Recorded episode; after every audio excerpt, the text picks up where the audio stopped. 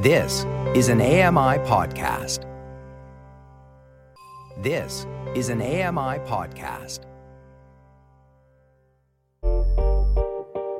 Hey, Dave Brown here. If you enjoy this podcast portion of our show, remember you can watch it live every day at 9 a.m. Eastern Time on AMI TV.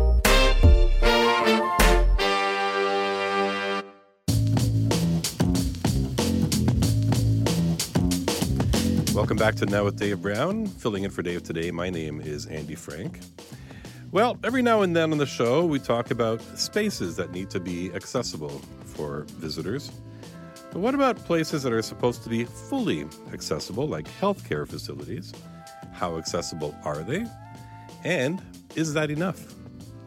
Joining me now to explore this further is Thea Kurdi, the president of Designable Environments.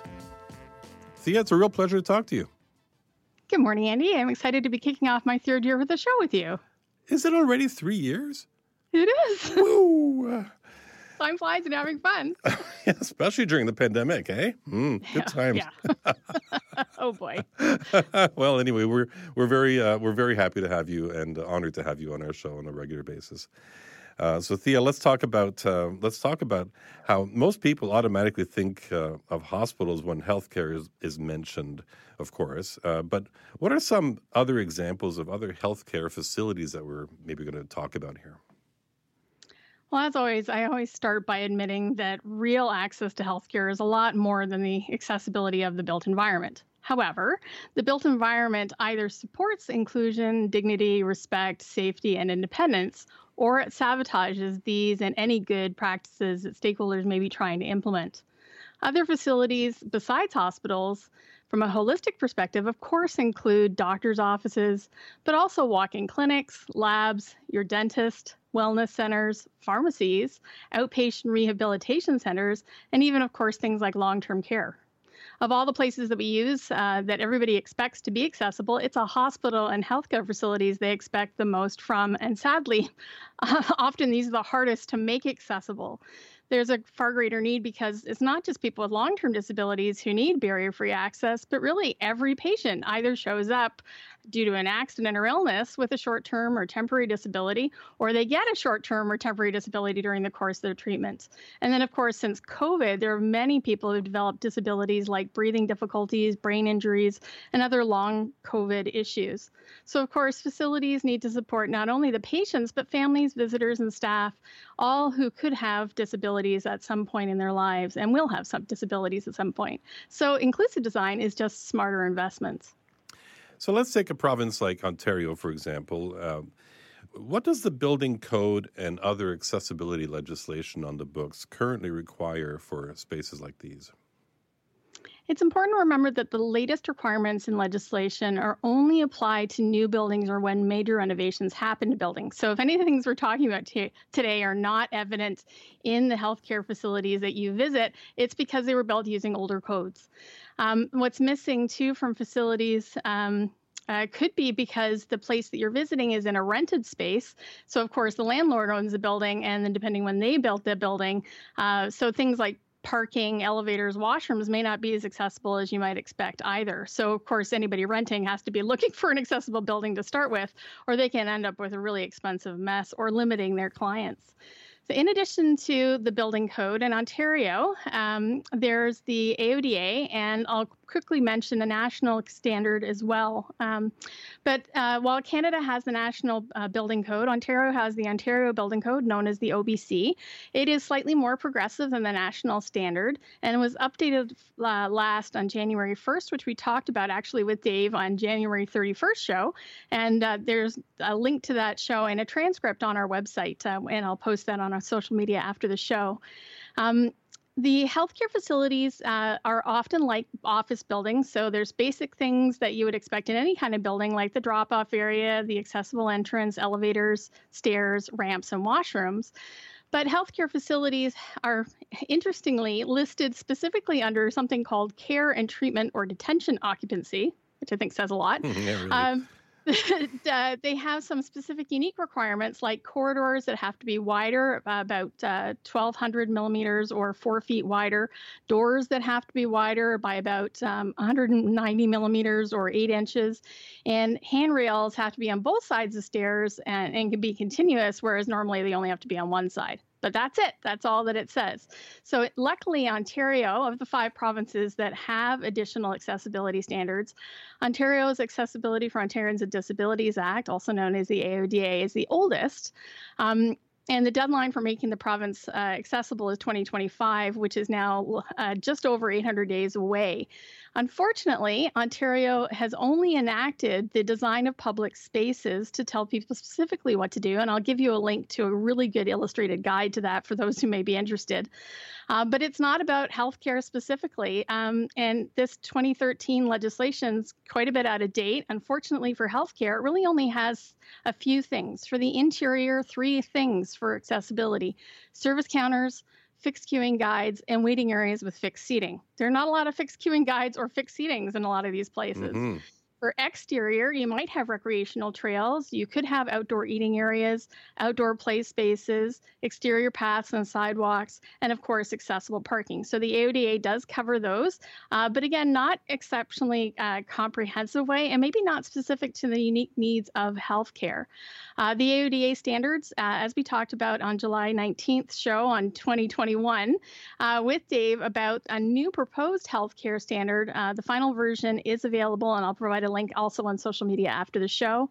But nationally, we do have a Canadian Standards Association standard called Z8000 Canadian Healthcare Standard. It was last revised in 2018, and you'd think about healthcare it would have a lot, but unfortunately, it still only has two pages related to accessibility, and most of that's about um, uh, patients who are uh, very overweight, over 350 pounds, so uh, or larger sized uh, patients. So it does not a lot help, unfortunately. So um, a lot of what you're talking about is mobility, but how can healthcare space design support more than just, for example, wheelchair users? Right. It's essential that designing these spaces tries to understand the many and varied needs of those using, visiting, and working in these spaces, especially as the stress of being there can make spaces even more challenging than others. For people with uh, particular illnesses or disabilities, whether physical, sensory, or cognitive, these issues are too often compounded as they attempt to move in and around inaccessible buildings in order to access necessary services and the care that they need. So, like most months, September has Awareness Month for several disabilities, including Alzheimer's, arthritis, and deaf design. So, while there's a great deal to do for all types of different disabilities, especially for those with environmental sensitivities, I'm going to focus on those today. The Canadian Arthritis Association says there are over 6 million Canadians with arthritis. For these people, design considerations like lever handles but not round knobs, uh, control buttons that are larger and operable with a closed fist, which is also good for people who've had a stroke or amputees mm-hmm. with or who are limb dif- difference. And then things like soap and hand sanitizer dispensers that are placed beside the counter, not behind the counter on the back wall, which of course uh, is a limited reach range issue. For people, the Canadian Hearing Society said there's approximately 360,000 profoundly deaf and deafened Canadians, but 3.2 million hard of hearing Canadians. And for this population, assistive listening for all service desks and all consultation, exam, and meeting rooms is really important. Um, areas where there are announcements uh, for like inside elevators and waiting rooms can also have assistive listening. And then of course, even scrolling voice to text display and waiting room TVs and emergency call in elevators for people who are deaf and mute who might be looking for help. And then for those who, are, who have um, Alzheimer's, the dementia, which is a part of the dementia category, Canada uh, Alzheimer's Society says there's over 500,000 people currently living with some form of dementia, but over 76,000 are diagnosed uh, every year, adding to the need. And for these people, we see intuitive routes from place to page place, which can include color, shape, and wayfinding, signage that uses language or department names that are easy to understand, not complicated or technical, and then controlling acoustics uh, for how loud spaces are, which helps many people feel calmer and to navigate easier. There are lots of additional resources, including something called Code Plus, the deafblind standard from Deafblind Ontario, and then a really cool dementia friendly hospitals design guideline from Ireland's National Dementia Office. So, based on what you said today, accessibility in healthcare seems to be struggling a little bit, and uh, universal design might not be getting a lot of attention. Is there anything else you'd recommend to fix this other than what you just mentioned, uh, um, and that new and other renovated facilities would be a bit more inclusive and perhaps not create the barriers that we face? Okay, this is a fun part of the show for me. Uh, Here's your soapbox. Here you go. Right, exactly. Stand on this. Uh, so this is the fall of 22 to 2, and that marks Designable Environment's 35th anniversary in business. So you can imagine how many healthcare design projects we've tried to help with. In my 20 plus years, I've worked on over 30 hospitals trying to meet what the Human Rights Code's asking for, and not just the minimums in the code. And typically, we're looking at an additional 60 to 70 pages of new requirements that wow. really try to uh, create an actually accessible, usable space for all kinds of disabilities, and basically better design for everybody.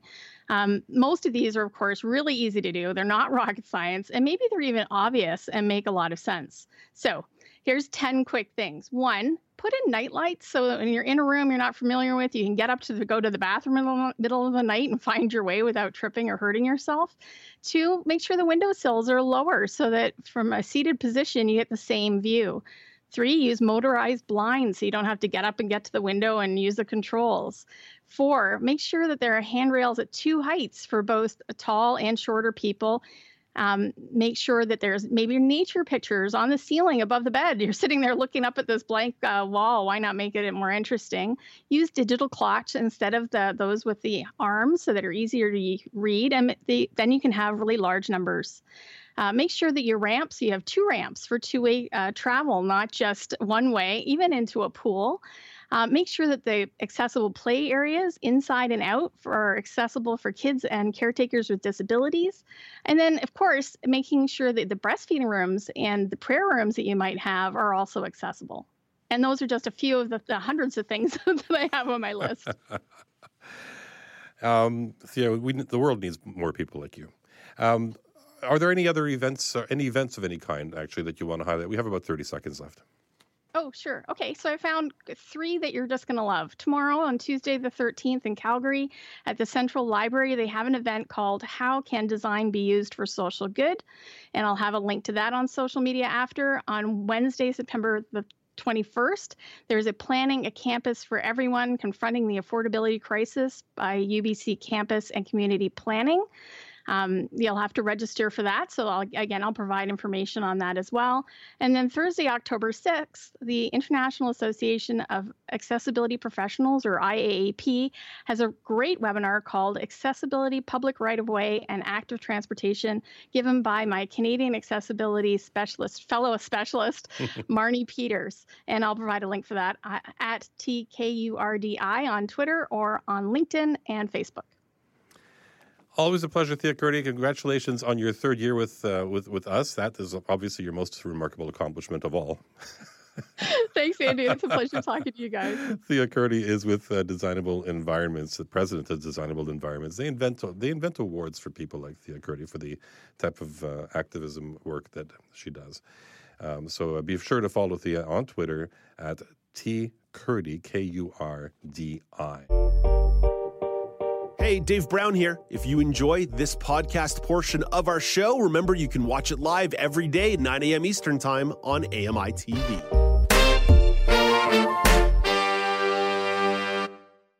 This was an AMI podcast. For more accessible media, visit ami.ca.